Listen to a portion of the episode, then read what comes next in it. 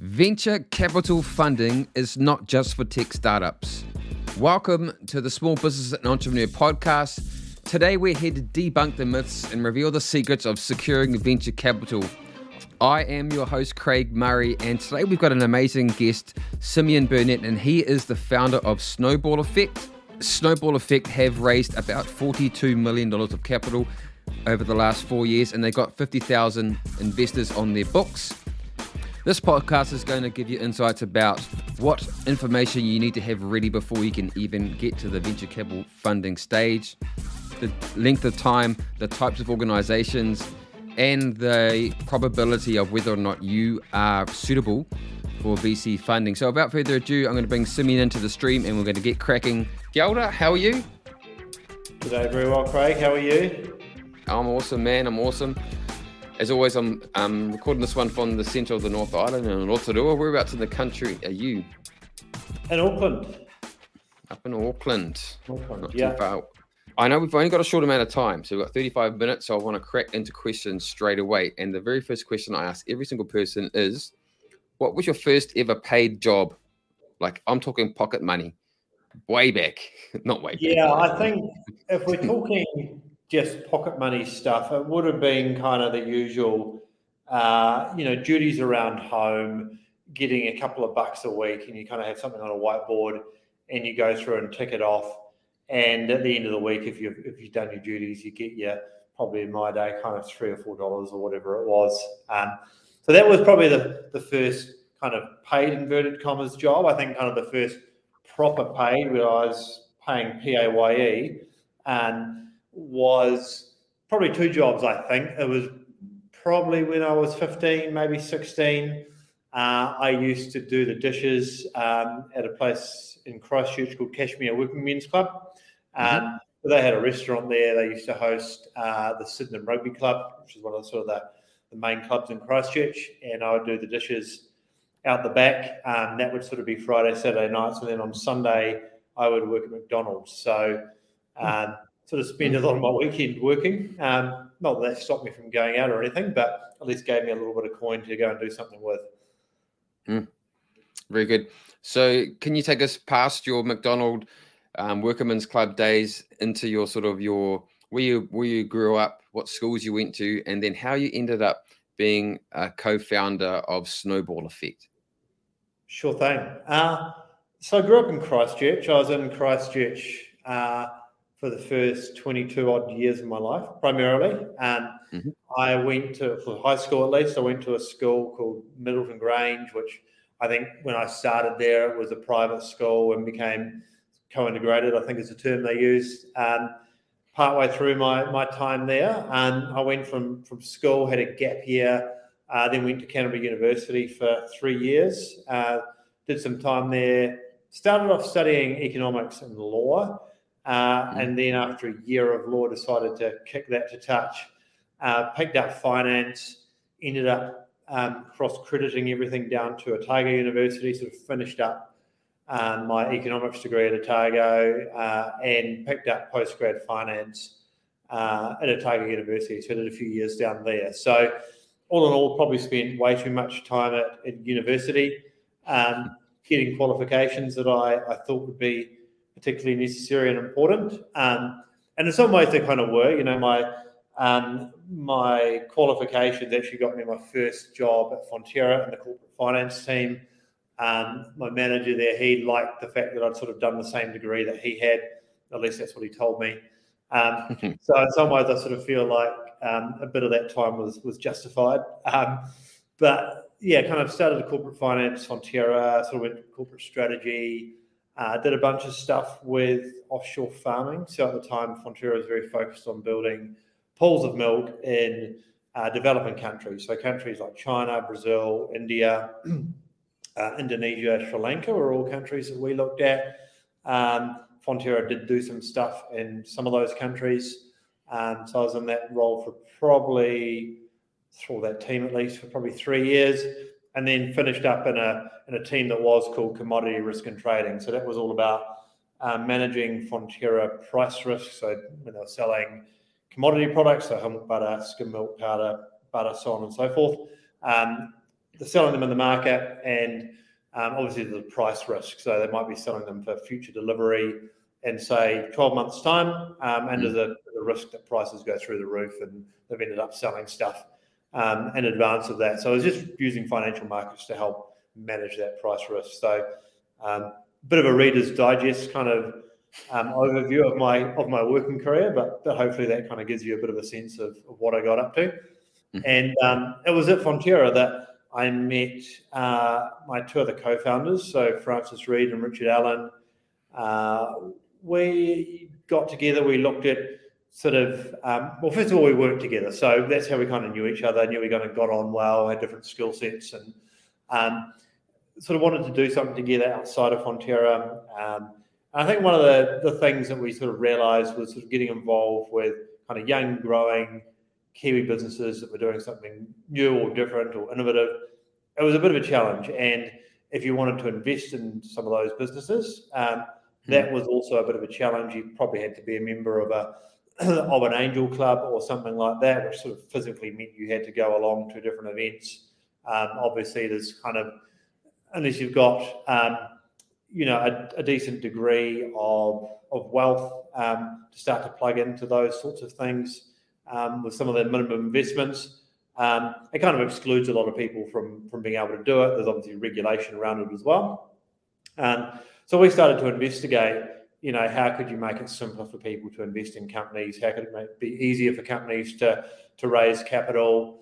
Um, so on and so forth. So that was kind of the, the nucleus for it. Um, at the same time, um, New Zealand regulations, so the financial markets were going through kind of a complete overhaul of, of the regulation, of governance around them. Um, and one of the things that got sort of put in last minute was regulations around equity crowdfunding.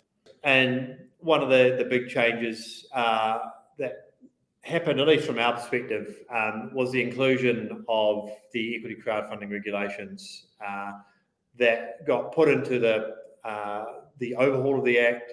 Um, it was a bit of a last minute thing. It lent uh, quite heavily on UK regulations, um, but anyway, it sort of opened up a, a, a window, if you like, for uh, people to be able to invest more freely into young growing companies in New Zealand. Um, so that's that's kind of a bit of a background in terms of how we got going. Um, I guess my background in terms of what I came from. I didn't come from sort of a capital markets background, um, and yeah, kind of how the idea just spawned into to what we are today. Hmm.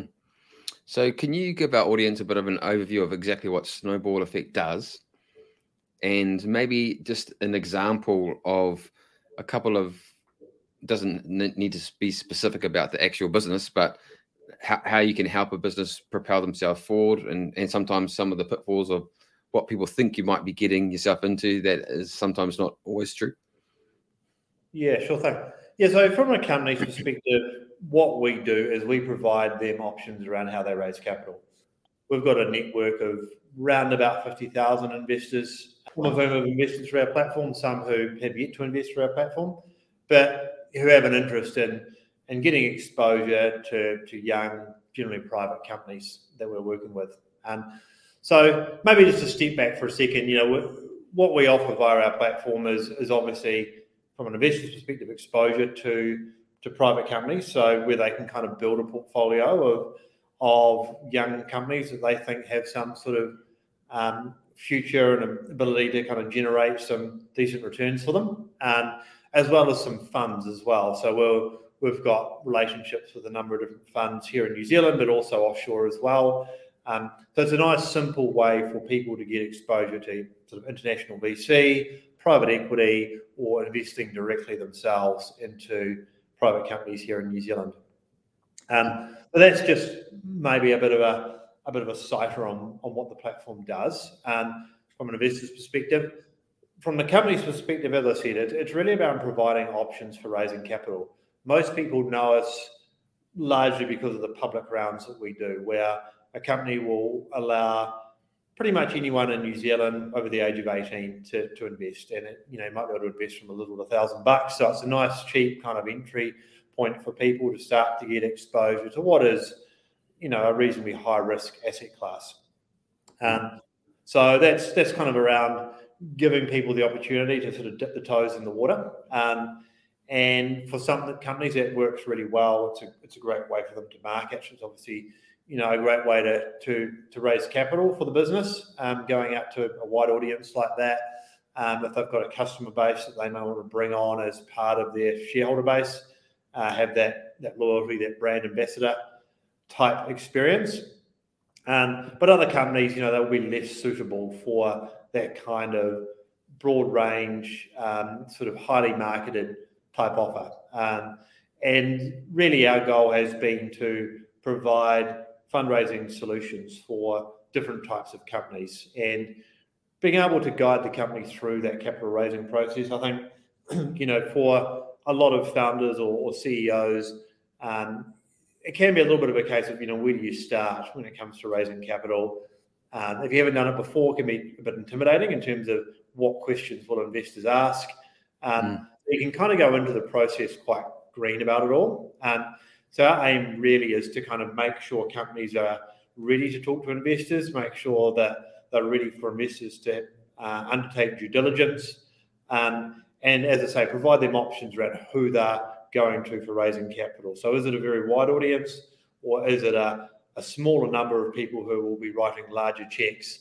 Uh, maybe getting actively involved with the business, sitting on the board, that kind of thing? Or is it a combination of all of those? Um, it's not mm. necessarily a matter of picking one or the other. so um, that's what we do. So we kind of work as your partner to um, you know get you ready to go out there and have those conversations, uh, to open doors to investors um, that otherwise you may not be talking to, or at least mm-hmm. guide you through those conversations. Um, and ultimately, it's about delivering a successful result for your business. So ideally, it's, it's obviously raising the capital. Um, it's also supporting you around getting if we can, key people involved. Um, so that could be, you know, kind of CFOs, virtual CFOs, directors, um, senior members of staff. You know, as I mentioned, we have a broad network, so we can tap into that for a whole bunch of reasons. It's not necessarily just about raising the capital. It's a it's a key part raising the capital, but it's it's clearly not the only thing you need if you're you're going to push on and be successful. So, yeah, I think companies need to think about it as us being their partner to to work with them through and looking at what are their capital raising options and making sure they're ready to go to market um, and putting them in the best position possible to be successful for that capital raise. Let's say I reach out to you, I've got X company, and I go, hey, look, I, I really want, I, I really need $100,000. X person says, yep, I'm interested in, in, in partnering with you and being a part of your team. In, return for my um, hundred thousand dollars, I want X amount from your business, or how does how does it work like that? Yeah. So what we'll do is we'll sit down with the company. Generally speaking, we're not working with green startups. Um, so it tends to be more what I call growth stage companies. So the companies have probably done around before. Um, alternatively, some of them may have organically grown, but these days they've probably done around before. Um, and they're saying, right, really want to raise, you know, kind of two to five to ten million dollars. Um, so they're going to raise a, you know, a decent chunk of cash and really put the hammer down on a couple of things. Um, so we'll be sitting down with them uh, and really working through. Okay, well, what are you using the capital for? Um, you know, what's your what's the history of the business? Um, how have you used capital previously? Um, have you have you been a good steward of that capital? Um, mm. And have you've spoken to existing investors, what are they doing?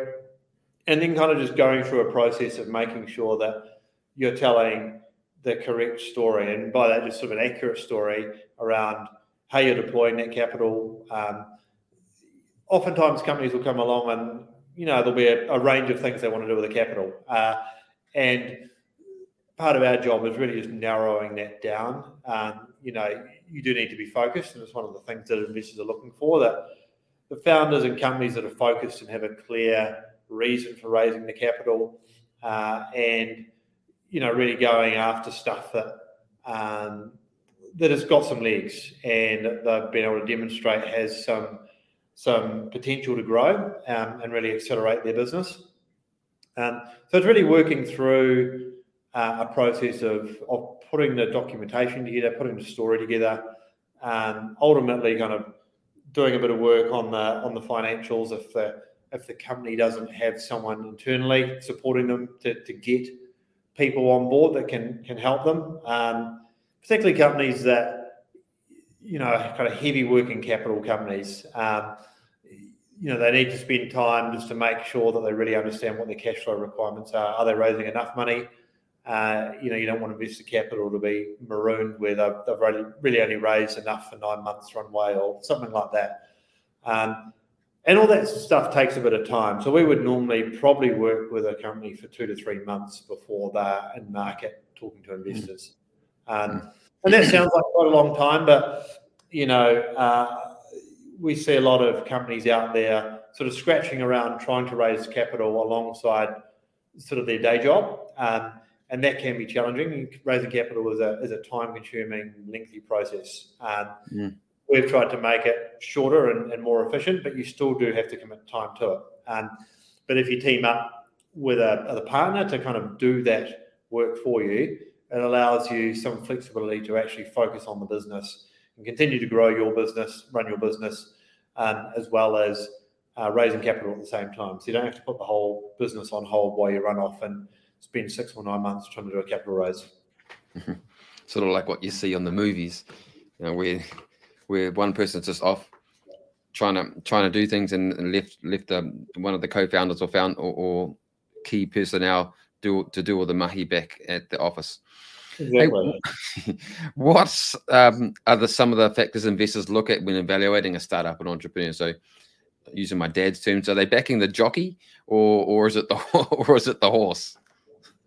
Yeah, I think, and it depends how early you're talking, but I think you know the, the earlier you are, the more it's the jockey. Um, you know, um, sort of the the A jockey with the with the B idea. If you're talking with a or big great idea with a mm. if you're talking a really early stage company, you know, it does tend to be about the people, and it tends to be about the people for quite a long time. Um, you know, people that are that got the focus, um, got the drive, got the determination to to kind of push these things through. Uh, you know, running, growing a company, it's it's not easy. Um, running growing a successful company even harder. So, uh, you know, you need people that have got that persistence and perseverance. Um, but you know, that can commercially get stuff done as well. Um, you know, you need to be able to, to execute on, on strategy, execute on plans, um, to sort of pivot and move if, if the market changes. Um, so it is particularly for, for younger companies, but I'd to a degree say for any company, it is very much around the people. What are some of the things? Let's say, for example, if I'm starting up a business today, and then I know that in the future I'm going to need X amount of dollars to help propel the business the way that needs to move. What sort of things? So, so for a listener out there who might be that person in in real life, what sort of things should they be thinking about now to ensure that they've got the documentation? the governance and everything ready in advance. So when they come to you, the the pathway is a lot smoother or quicker. Yeah, I think as I mentioned before, just having a really clear plan on where you're taking the business and mm-hmm. narrowing your focus down to kind of two or three uh, key things that you want to execute on over the next 18 months or so. Um, a lot of businesses that we see and you know, sort of find it myself, even in our business, you know, you just try and bite off too much. Um, and probably the more time I've spent uh, running Snowball Effect, in some ways, the less I've, I've tried to do, um, where you just sort of, sometimes you just case of needing just to focus on the core part of the business. And that's all you focus on. You're not trying to do these new funky things. You just focus on the core part and just executing well there. Um, or there might be one or two initiatives that you're working on throughout the, the course of 12 or 18 months. Um, I think having that focus and being able to kind of execute year on year is a is a is a is a big selling point for an investor. Um, mm. So to be able to demonstrate that you can do quite a bit with whatever it is that you've had um, leading into a capital raise, if it's been organic growth, that's great. If you've been able to raise around or chosen to raise around and been able to execute on that that's great as well. So I think kind of having a history of being able to deliver on what you've set out to do um, always stands you in good stead. In terms of documentations and that sort of thing, you know, shareholders agreement, governance agreements, that sort of thing, they'll tend to evolve over time. So what may be suitable for your, your first round, say for example, shareholders agreement, probably is going to change quite a bit by the time you get to your second and your third round. Um, different investors at different stages are going to want to see different things. So I think um, sort of let's let's focus on that. Um, and it tends to be kind of time and place that you'll update those documents to suit whatever that next stage of capital is that you're you're going after. Um, but I think you know spending a bit of time just kind of writing it down is is always useful. Um, you know, certainly if you're if you're wanting to talk to investors, um, you know, putting that that pitch deck together, I think trying to present it to someone else uh, before you go out there and start talking to investors, someone who knows what they're looking at. So, you know, a friendly investor or something like that.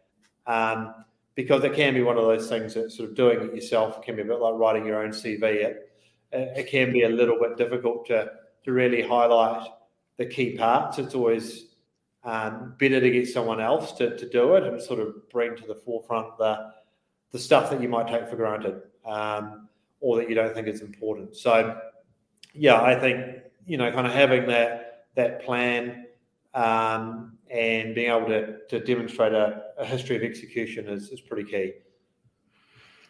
so when you were just talking there, my mind instantly went to sort of like a Shark Tank scenario where the where the founder is is trying to explain to the potential investors why it's a good decision to to to back them. Let's say sometimes the person who's the founder is not the right person to be um, s- showcasing the brand. Is that is that something that you you work with them, or is it sometimes the founder is just not that person who's going to sell it and to say, "Here's the, the, guy over there or the lady over there is the person that's actually the founder." I'm just here to talk on behalf of them. Yeah, I think you sort of want to get people who are experts in their area, area presenting. And hmm. it's obviously ideal if, if the founder or CEO or managing director, whoever it is, the key people behind the business, you know, can present well. Some people obviously need more practice than others. Um, mm. But yeah, you know, you'll you'll sometimes get someone who is a technical founder and they're leading the business. And as you sort of move into commercialization phase, you need to get other people to sort of pitch that part of the business. So being able to demonstrate a, a strong team is always really good uh, from an investor's perspective. So you kind of know that that key person risk to an extent is is mitigated um, by having other strong people around the business who are who are experts in whatever part of the business that they're involved with. Mm, understood. Should be the same for all parts of your business, right? You get an accountant to do the accountant stuff. you get exactly. the brand team to do the brand stuff, and then you get someone to help you out doing the um, doing the fundraising, which is where you guys would come in into play. Where you, like you said at the beginning, you walk alongside them um, through the whole process to help them ensure that they've got a better better chance of success. Let's say. Yeah, I think you know, kind of our, our goal is to work with companies over multiple rounds, and you know, have that mm. relationship where they're coming back for their third, fourth round, uh, and and you know, we've got a, a good understanding of the business. We've got, as I mentioned, good relationships with the people, and it makes it a lot easier, makes it a lot faster for that company to kind of move on through the gears of, of capital raising once I've established that relationship and and take away um, a lot of that kind of time pressure and um, and resource that, that needs to go in internally for a company raising capital. Mm.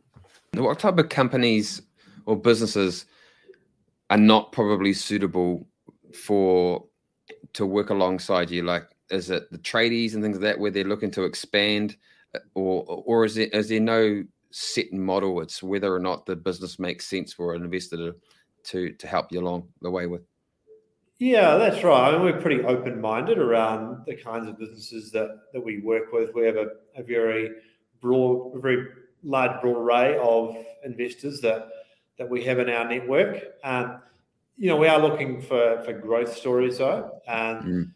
some of the businesses, and you know, there's nothing wrong with this, but you know, a lot of businesses, it's really um, about building the, the founder effectively a salary. Um, so there's no real equity value being generated in the business. Um, mm. But that could be someone who's, you know, just set up a business. Um, you know, take a simplistic example. Someone set, set up a consultancy business uh, and they kind of go, well, maybe if I bring in a bit of cash, I could hire someone and um, bring in some more revenue. That kind of business is, is probably not that investable. Um, mm. You know, the one probably only looking for a tiny amount of money. Two, um, it's not really a business that's likely to generate a whole lot of equity value. You know, all the value is, is the people and the, mm. probably the founder working there and just the relationships that they have with clients. Um, so, so things like that, not really that investable by external investors, particularly passive external investors. Um, so you are looking for companies that have got the ability to sort of scale internationally, whether it be kind of uh, a software company that can sell to international customers, whether it's a company producing a product that is being exported or at least has a very large market uh, domestically. Things like that, where the value of the business is, is a lot more than just the, the value of the of the people that are working within it. Um, mm. So you are looking at, at, those businesses that you know could be acquired by someone else in the future um, for a decent sum of cash. Um, probably less common in New Zealand, but you know, in theory, could go through for a listing, uh, could be bought out by private equity, something like that. Um, so that's the kind of businesses that that we tend to work with. Um, in terms of industries, you know, we work with a, a broad array of industries. You know, it can be software, hardware, consumer products, um, tourism. Uh, generally, we don't tend to do a whole lot of stuff in, in retail. Um, that's always a tough one to get investors into. Um, mm. Always exceptions to that rule, but as a as a general comment. Um, but yeah, like a, a, broad array of, of companies um, and industries. Generally, we, we work with companies that, uh, as I mentioned before, I think have, have kind of demonstrated that they've got some green shoots. You know, they're not pre-revenue. Hey, I've got this idea mm-hmm. type companies that they've maybe got you know a million bucks of revenue, something like that. Kind of got going, and you know, being able to execute on a few things, uh, and then it's sort of more of a question: is does this business can this business scale up, and what does it need to scale up? Um, it could be working with someone like ourselves to, to bring investors in. Uh, it could be working with with other funding partners um, around New Zealand to, to do that. So yeah, really in the first instance, we're kind of making an assessment of do we think we're the right uh, partner for this company, or are there other people that we can point them in the direction of? Hmm. Understood. So, to summarize, if you're if you're trading your time for a fee, then it's more less likely that someone's going to invest in it unless your time is working towards a big outcome where it could explode and it's not based on your time. It's it's it's for for the outcome of whatever you're working towards. Correct. Is there any sort of notable success stories that you are allowed to sort of discuss that you've worked alongside, or is that sort of not um, spoken about? I'm not sure. I'll throw that out there. Uh, well, look, you know, people uh, can always just pop along to our website, the mm-hmm. platform, snowballeffect.co.nz, and have a bit of a look. We have a little tile up there which gives a bit of an overview of the companies that we've raised for, how much they've raised, um, kind of a snippet in terms of of uh, the kind of business that they are. Um, so, yeah, that's that's probably I think the the um, best way for people to get a sense because, as I mentioned, we have raised for a fairly large variety of companies. So, if you just pop to our website, you'll kind of see and get a sense of who we've raised for, how much we've raised for, and, and we'll give you a bit more of a of a feel for, for who we work with as well. Cool. So for those listening out there on whatever platform you're on, check in the show notes and we've got a link back to the website and then have a look in there and you'll be able to see who Snowball Effect have been working with and some of their success stories and case studies. I'm assuming are going to be there. Um, you're going to be at the NZ SME and E Growth event in Wellington, and along with your team running yes. a workshop. And we had to catch up this morning, so you may not know this. Um, but it's, it's sort of going to be about a, a 101 getting ready for an, an, investment round, I suppose. So what, what you need to know, what what you need to be, what you what information you need to have in advance. So that's going to be a really cool one to to to be part of as well. Last question, because I'm conscious of time. On your journey with Snowball Effect, have there been any sort of like massive challenges that you've had to go through as a business and how did you overcome them? Yeah i think you know you're sort of dealing with challenges every day aren't you? Kind of running your own business. I think that's just true of any any business irrespective of of what you've set out to achieve whether you're sort of taking on the world or um, whether you know you're the, the local cafe. I think uh, I think a challenge that everyone can relate to was probably that that sort of first lockdown period uh, in 2020, where no one really knew what the hell was going on, uh, and you know, kind of how life would function, how business would function. Uh, we were pretty lucky that most of our stuff is undertaken online. You know, we don't physically need to um, meet with people, um, a la a, a restaurant or something like that, to to be able to do business. Um, people are investing online. It's, it's, all pretty simple from a mm. from a hands off uh, perspective. But you know the practical realities beyond that are that you're sort of trying to run a team of people who have different living environments, kids at home, mm-hmm. all that sort of stuff. Um, that worked well for some, less well for others. Um, so just trying to kind of function as a business when in many circumstances, people's working environments were not ideal. Um, and, you know, sort of particularly in Auckland, um, sort of dropping in and out of lockdowns and all that sort of stuff, it was certainly challenging as a business. And I think, uh, particularly emotionally for people, I, I, think, you know, just the uncertainty of it all, um, ultimately the fatigue of it all. I think, you know, keeping people motivated. Uh, and trucking forward through was a pretty challenging sort of 18, 24 months, whatever it was. Um, I think, you know, that's that's certainly obviously not a unique snowball experience whatsoever. That was kind of to some extent everyone in the world at some point. Um, but, you know, that was a, a tough period to to get through for a whole host of different reasons. I think sort of now sort of moving into a, a more recessionary time. Um, you know, we had to to look at the way we operated last year when markets came off. So, sort of start of the year, um, public markets came off in a, in a, fairly major way. That impacted our business. Um, the way we the way we ran uh, sort of expectations between companies and investors uh, as far as valuations, all that sort of stuff. Um, you know, they don't correct overnight. It's a bit like mm. people expectations around what their home's worth. Um, it can take a, a little bit of time for them to realise that 250k or what has been knocked off the, the value off their home um, from six months ago. Um, so same thing for businesses. You know, they kind of take a step back and and in many cases kind of hope that the world's going to be better in six months' time, um, and it's not. So yeah, that that for us um, caused a, a, reasonable amount of disruption over the last year. Um, you kind of had investors stepping back, companies wanting to raise, but probably not being as realistic as they needed to be. I think that's kind of changed now, um, and there's sort of a a, a resetting of the market uh, in terms of valuations, that sort of thing. Um, but yeah, you know, sort of moving from you know that kind of COVID, don't know what your working environment is going to be, sort of one week to the next to some degree, to sort of a cooling of the markets, which had to happen, and I think ultimately a good thing.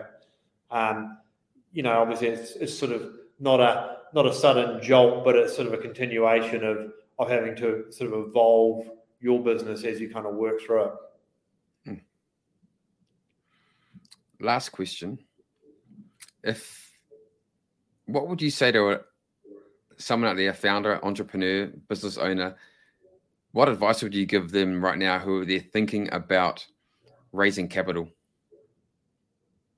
Uh, I think don't underestimate how long it can take to, to raise capital.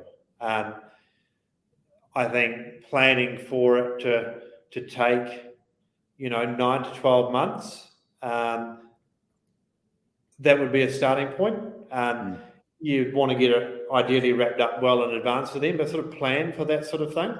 Um, it can take, it depends on who you're talking to and the path you're taking. Um, we certainly like to get things done a lot faster than that, but you know, you sort of want to plan for the worst, don't you? So planning for something like that um, would be a, a, decent starting point. I think that's probably the the thing that everyone at some point realizes for the first time is that that capital raising is a is a full time job. Um, if you're in a high growth business, you're sort of always raising capital. Um, if you're not actually bringing in money, you're sort of having conversations with people that you might be talking to in six months' time, twelve months' time for the next round. Um, so you don't don't underestimate how long it takes and, and how much time gets consumed by it. Mm. It's epic advice. Thank you so much. I, I really do appreciate your time. Bang on two o'clock. So I, I know you, I, I, know you've got got things to do. So I do really do appreciate your time. You're going to be up at, or down, I should say, at SME&E Growth in Wellington in July. You and your team. I appreciate that. Um, thank you so much for your time. This has been a really cool conversation. I really appreciate all your knowledge and insights. Oh, I'm glad. Um, I'm glad you invited me to come on. Um, it's cool to be part of it, and look forward to meeting up down in Wellington, hopefully with a few of the listeners as well. Um, yep. Cool to cool to meet a few of you, um, and um, yeah, enjoyed the conversation, and, and hopefully useful for a few people that have been listening in. Thank you so much for tuning into this podcast. We really do hope it added a whole bunch of value for you, and you have a better understanding of VC funding, where to get it, who can get it, and why you potentially won't get it. Simeon and his crew, like I've said, are going to be down at SME&E Growth in Wellington in July, coming up in 31 days. If you're not already grabbed your ticket, you should grab one soon. Thank you so much. Appreciate your time listening all the way through to the end here. Kia ora.